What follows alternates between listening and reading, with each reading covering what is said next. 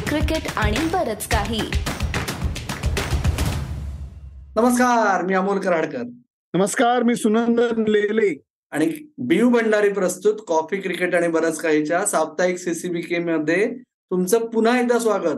मंडळी तुम्हाला जर भीती वाटायला लागली असेल की अमोल गोखलेच दिसतोय अमोल कराडकर आणि लेले कुठे आहेत तर हे पहा. शेवटी सीसीबीकेचा आत्मा हा क्रिकेटच राहणार आहे. इतर खेळ तेवढेच आपण प्रयत्न करू शक्य तेव्हा तुमच्यासमोर आणायचे. पण क्रिकेट काही कुठे जात नाही अमोल आणि सुनंदन काही कुठे जात नाहीत. पण सुनंदन फॉर अ चेंज भारतीय संघ एकीकडे त्यांची द्विदेशीय वगैरे जे काय म्हणतात त्याला बायलॅटरल म्हणतो आपण साध्या मराठीत त्या सिरीजमध्ये भारताने पुन्हा एकदा स्वतःच वर्चस्व अंडरलाईन केलंय. पण यावेळेस रोहित नाही विराट नाही बुमरा नाही पण भारत बाहेर खेळत असताना सुनंदन लेले देखील नाहीत. हे कसं काय झालं बुवा? अरे ही सिरीज मी करणं जरा कठीण होतं. त्याचं कारण वर्ल्ड कप नंतर पाठोपाठ जाणं हे जरा कठीण असतं. दुसरी गोष्ट म्हणजे ऑनेस्टली वर्ल्ड कप हा एकटीक झाला माझ्या घशाची वाट लागली. आणि अजून एक महत्वाचं कारण म्हणजे हे लक्षात घेतलं पाहिजे की एवढ्या सारख्या टूर करणं आर्थिक दृष्ट्याही एकदम पटकन झेपत नाही. शेवटचं कारण वर्ल्ड कप फुटबॉल चालू होत होता. त्यामुळे मेन सगळं जे लक्ष आहे ते तिकडे राहणार. आपला एक डोळा इकडे राहणार कारण क्रिकेटवरती आपलं प्रेम आहे. पण तरी आता जरा जाणं कठीण होतं पण ही तू म्हणतोस ती गोष्ट खरी केली की परत एकदा बायोलॅटरल सिरीजमध्ये भारतीय संघाने वरचष्मा दाखवलेला आहे. कारण या हार्दिक पंड्याच्या अंडर परत एकदा या पोरांनी आपले व्यवस्थित रंग दाखवलेले आहेत आणि सूर्याचा बहार अजूनही चालू आहे. हार्दिक पंड्याचं कर्णधार पद आणि सूर्याची बहार. हे सोडून या दीड सामन्यांमध्ये तुला काय दिसलं या टी ट्वेंटी मालिकेत? दिसलं असं की नवीन पोरांना संधी मिळाली त्याच्यात काही जणांना मिळाली नाही उमरान मलिक आणि संजू सॅमसनला परत एकदा पाणी आणायला लावलं. पण दीपक हुडाला अचानक बॉलिंग दिली त्यांनी चार विकेट काय काढल्या. चेहलला एकदम खेळलं त्यांनी थोडंसं यश मिळवलं. सलामीला या पोरांना खेळायला मिळालं त्यांनी थोडंसं यश मिळवलं. त्यामुळे हार्दिक हा पुढे जाऊन एक चॉईस म्हणून पुढे येतोय असं उगाच वाटू लागलंय. हेच मला महत्वाचं लक्षण वाटलं. ओके म्हणजे ही दोन हजार चोवीस ची नांदी होती असं का अजून खूपच लवकर ठरेल असं काय वाटतं? नाही लवकर वाटत नाही मला. ती नांदी वाटायला लागली असं खूप एक फिलिंग यायला लागलेलं आहे. ओके कारण त्याच्यामध्ये अमोल हे पण झालं की जे जी गोष्ट तुला माहिती होती आधी का नव्हती माहिती का सीसीबीकेच्या प्रेक्षकांपासून तू लपून ठेवली हे कबुली देण्याची आता वेळ आली आहे. कारण बीसीसीआयने अचानक निवड समितीला वगैरे काढलं ते अचानक तुझ्यासाठी अचानक होतं काय मला विचारायचंय? अचानक कसं असेल अरे ते जे एकाच दिवशी चार संघ अनाऊन्स केले मीच होतो त्याने चेतन शर्मांना विचारलं होतं की म्हणजे याचा अर्थ की तुमची शेवटची मिटिंग आहे का? दुसरं फक्त या विषयावर मला एकच क्लॅरिफाय करायचं आहे तू विषय काढलास म्हणून सांगतो की त्यांची हकालपट्टी झालेली नाही. हकालपट्टी कधी म्हणतो आपण? सॅकिंग कधी म्हणतो? जेव्हा तुमचं कॉन्ट्रॅक्ट टर्म चालू असते तेव्हा.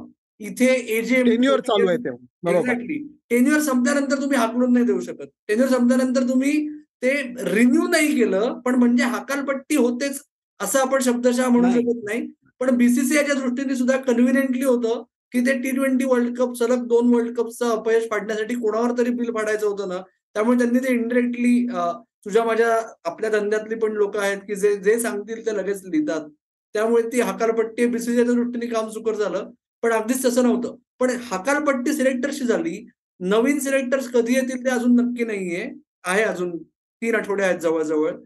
पण त्याच्या आधी या सिरीजमध्ये तू म्हणलास तसं की जेवढी हार्दिक पंड्या आणि सूर्यकुमार यादवची चर्चा होती तेवढीच उमरान मलिक आणि संजू सॅमसन विशेषतः आणि कुलदीप यादव तिसरा. की यांना काय भारतीय संघाचे पेरेनियल वॉटर बॉईज अशी उपाधी द्यायची वेळ आली आहे का आता? त्यांनी किती वेळ वाट बघायची वगैरे याच्यावर तुझं काय म्हणणं आहे?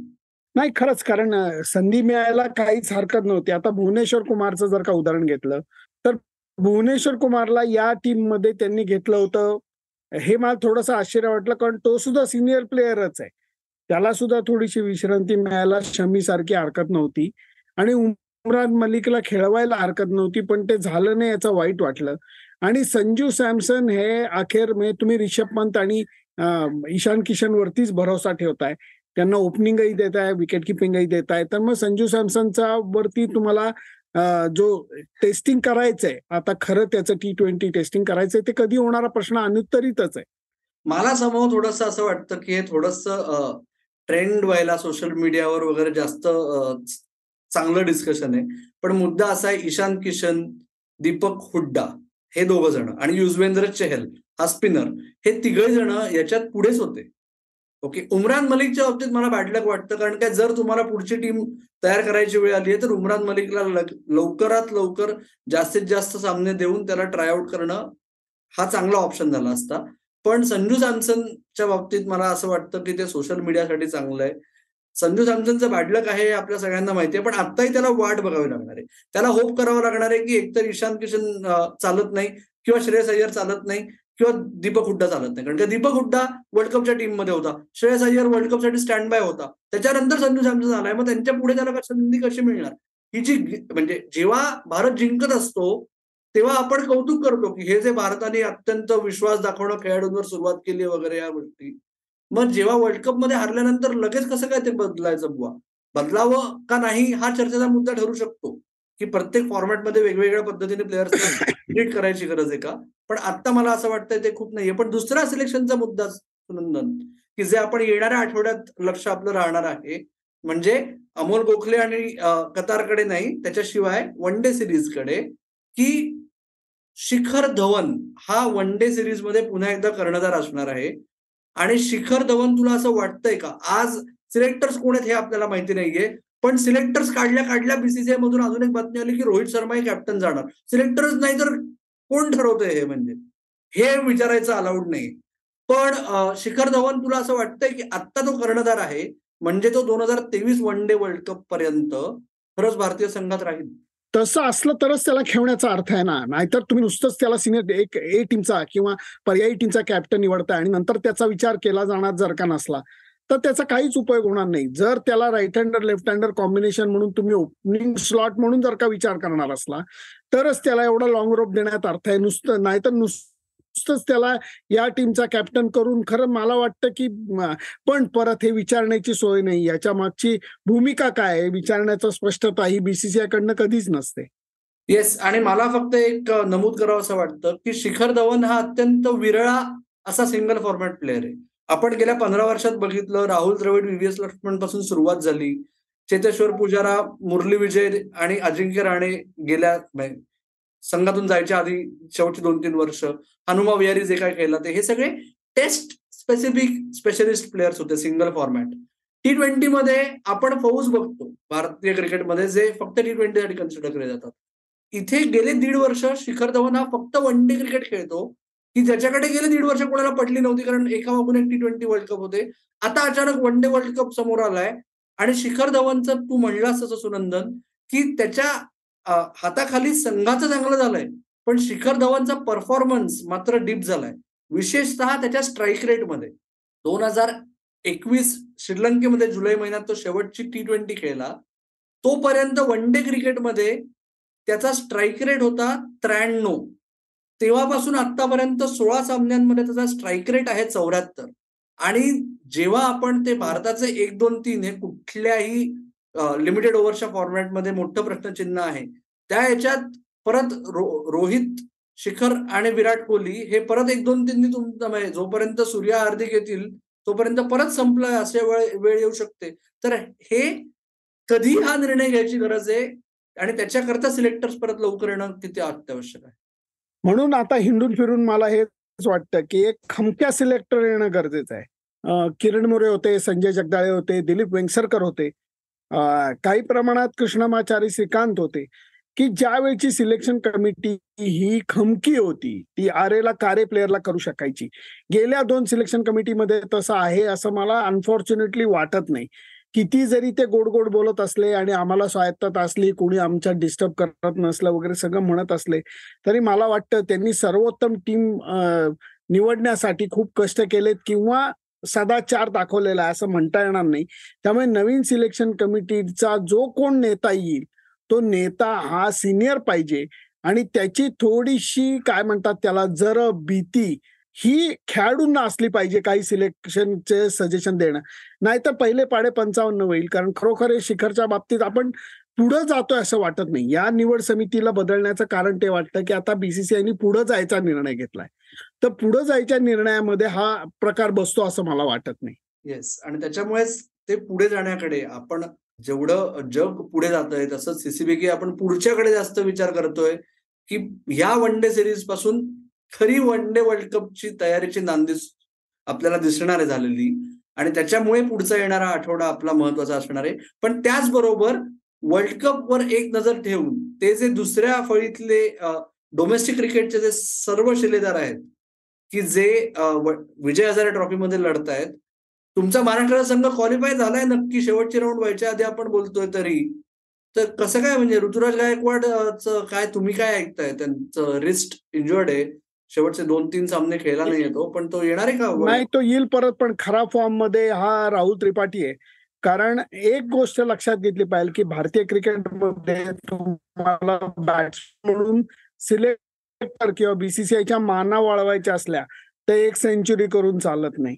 डबल सेंचुरी करायला लागते ट्रिपल सेंचुरी करायला लागतात दोन सेंचुरी लागोपाठ करायला लागतात. विजय हजारेमध्ये राहुल त्रिपाठींनी तीन लागोपाठ शतक करून सगळ्यांच्या माना वळवलेल्या आहेत. आणि त्याच्यामधले एक शतक हे मुंबई विरुद्धचं होतं आणि मोठं शतक होतं. तर बॅटिंग तर जबरदस्त फॉर्ममध्ये आहे महाराष्ट्राची हे नाकारून चालणारच नाही. आणि नॉकआउटमध्ये त्याचा रंग आपल्याला नक्की दिसेल कारण हा पण येईल परत ऋतुराज पण येईल परत असं समजतंय.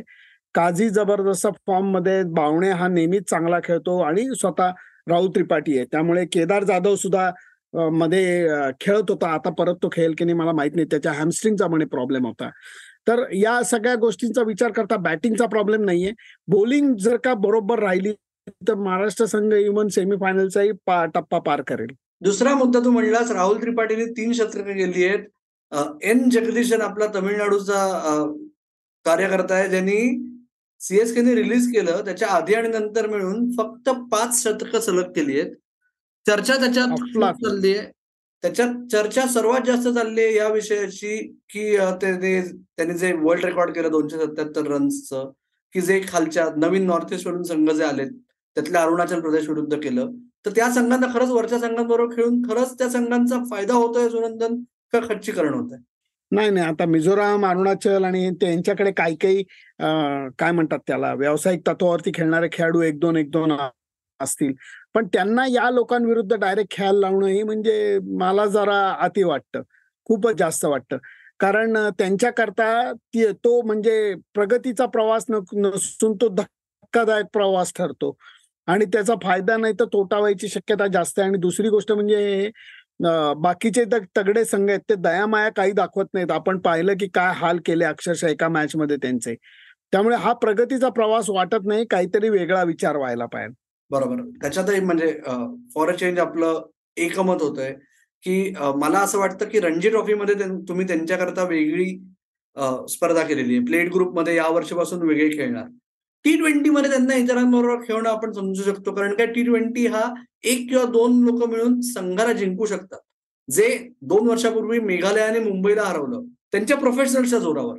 तिन्ही प्रोफेशनल्स त्यांचे चांगले खेळले. मुंबईचं भुईसपाट झाली. ओके पण म्हणून मेघालयाचं क्रिकेट सुधारतंय असं आपण अजून म्हणू शकत नाही. त्याच्यामुळे वन डे आणि रणजी ट्रॉफी दोन स्पर्धांमध्ये विजय हजारे ट्रॉफी आणि रणजी ट्रॉफीमध्ये तुम्हाला त्यांच्याकरता वेगळा ग्रुपच करायला पाहिजे. मग त्याच्यानंतर तुम्ही असं करू शकता की टॉप दोन संघ पुढच्या वर्षी वर येणार वरच्यातले सर्वात खालचे दोन खाली जातील किंवा टॉप दोन संघ आणि खालचे दोन संघ वरच्या तीस मधले याच्यात प्ले ऑफ होऊन मग जो जिंकेल तो वर जाईल. हे करण्याची गरज आहे नाहीतर तुम्ही फक्त आकड्यांचा खेळ तयार करताय. दरवर्षी आपण बघतोय रेकॉर्डच्या रेकॉर्ड तयार होतात आणि त्याला काहीही अर्थ उरत नाही. खरंय खरंय. आणि तू पण चाललायस आता काय म्हणतात त्याला नॉकआउट बघायला? येस मी जाणार आहे अहमदाबादला. विजय हजारे नॉकआउट एकीकडे तू आणि मी आपण पहाटे उठून म्हणजे रात्री उशिरापर्यंत फुटबॉल बघायचं पहाटे उठून भारताची वन डे बघायला सुरुवात करायची. आणि जेव्हा माझा मॅच डे असेल तेव्हा मी अहमदाबादला जाणार. तिथे मोटेराला एक मॅच आत एक मॅच बाहेर. असे पहिले तीन दिवस चालू असणार आहे. त्याच्यावर लक्ष बापरे! त्यामुळे धमालच आहे धमालच आहे पुढचा आठवडा. येस पण तरीही आता गेले काही आठवडे वर्ल्ड कपमुळे आणि बाकी सर्व गोष्टींमुळे आपली साप्ताहिक सीसीबीकेची मालिका खंडित झाली होती. पुढच्या आठवड्यापासून मित्र हो तुम्हाला खात्री देतो की आधी सारखं दर मंगळवारी तुम्हाला साप्ताहिक सीसीबीके बघायला मिळेल. याची हमी देतो. सुनंदन लेले आपल्याला हाकेला ओ देतातच दरवेळेस. त्यामुळे मोस्ट ऑफ द टाइम्स ते असतील ना आमच्याबरोबर?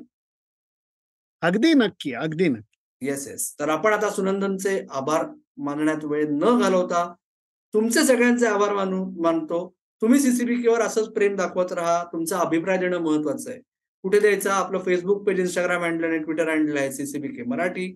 त्याचबरोबर आपला पॉडकास्ट तुम्ही कॉफी क्रिकेट आणि बरंच काही या नावाने ऐकू शकता. आपलं युट्यूब चॅनल जर अजून सबस्क्राईब केलं नसेल तर सबस्क्राईब करा आणि तुमच्या आपतेष्टांमध्ये ते फिरवा. तुर्तास आपण थांबू. तुम्ही मात्र ऐकत राहा बघत राहा आणि आमची वाट पाहत रहा. धन्यवाद.